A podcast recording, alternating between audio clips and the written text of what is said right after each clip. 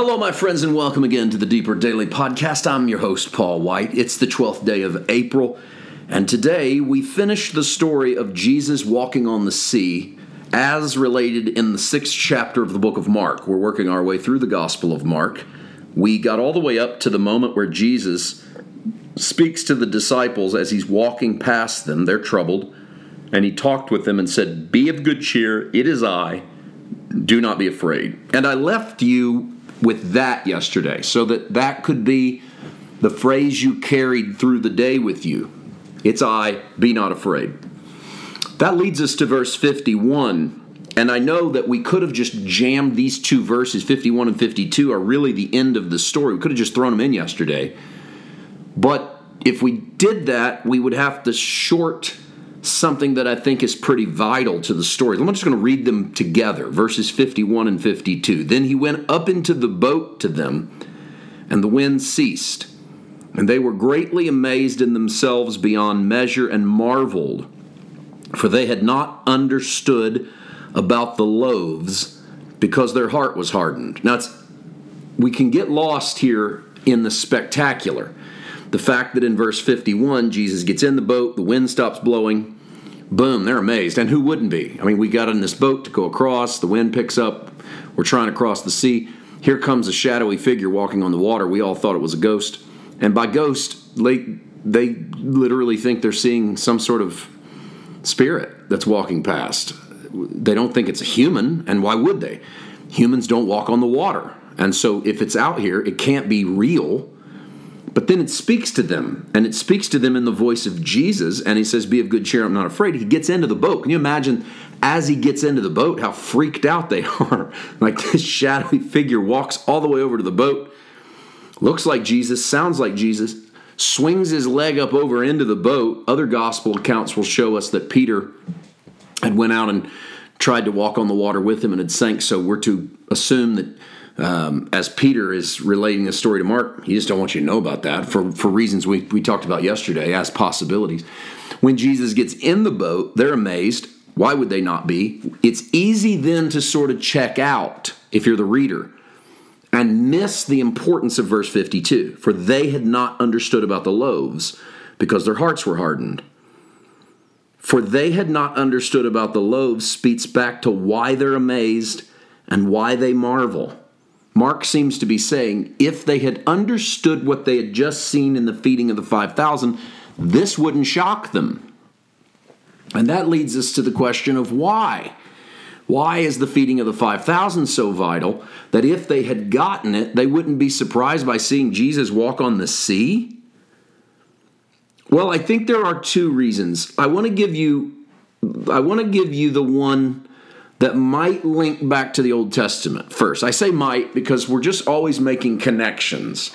It's hard to say if they made the same connections, but they're connections we can make. So we'll start there and then we'll move on to one that I think is a little more spiritual or at least practically spiritual. So, John the Baptist dies, has his head cut off. Jesus goes into the to a private place to grieve. The crowd comes to him. He's moved with compassion. He teaches them, he heals them, he feeds them with a little kid's lunch. He multiplies it. It's possible that Jesus is in whether whether purposely, whether by direction of the Spirit, I'm not capable of saying, but it's possible that Jesus is intentionally replaying the Elisha story Elijah, Jesus called John the Baptist Elijah. For anyone who would accept him, Jesus said he's Elijah. The next character in the Elijah story is Elisha, or Elisha, as the Hebrews would say, but uh, let's go ahead and pronounce it in our vernacular. Elisha. And Elisha has a double portion anointing of Elijah. In many respects, Jesus is the Elisha. He is that which is beyond the Elijah. John's dead, Elijah's gone, Jesus is alive, Elisha's alive. One of Elisha's first miracles was the multiplication of a pot of stew. In 2 Kings chapter 4, he multiplied a pot of stew to feed a hundred men with some left over. Jesus' first miracle after learning of the death of John the Baptist, aka Elijah, for those of you who will receive him, is to multiply with food left over a boy's lunch. One lunch feeds an excessive amount of people with food left over. Elisha takes one lunch, feeds an excessive amount of people with food left over.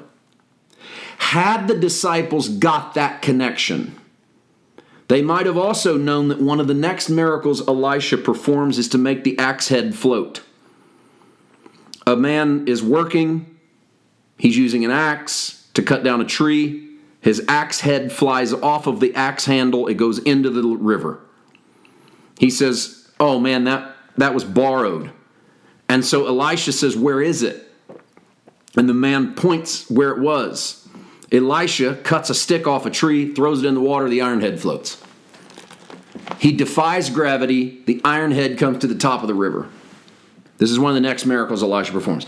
It could be that when the text says, if they had understood the loaves, they wouldn't have been amazed. And it could be because if they had understood that Jesus is simply replaying Elisha, then they would have realized that he defies gravity by walking on water type of what Elisha did with the axe head. That's possible. All of those things are possible. But here is a spiritual, practical application I leave you with. I think that the disciples were fearful because they had not really had a revelation of the provision of Jesus. Even though Jesus provided, they were there at the feeding of the 5,000. They saw it, but they didn't comprehend it. You can be a part of something and not have a revelation of it. You can even partake in it and not have a revelation of it. People do this with church all the time. They go to church, they hear the good news, they participate, they don't have a revelation. It's when you have a revelation of who Christ is that it all changes for you. Otherwise, it can become a social club, something to put on your resume, something to do because you don't have anything else to do, something to do because you're trying to achieve something with God. But when you have a revelation of Jesus, it becomes a vital link to your past and to your future. We are afraid because we have not had a revelation of the provision of God, even though I say to you that God has provided. I pray today that in the midst of all of your provision, you realize and have a revelation that it is God who provides, and then you'll be of good cheer and not be afraid. We'll see you tomorrow. God bless.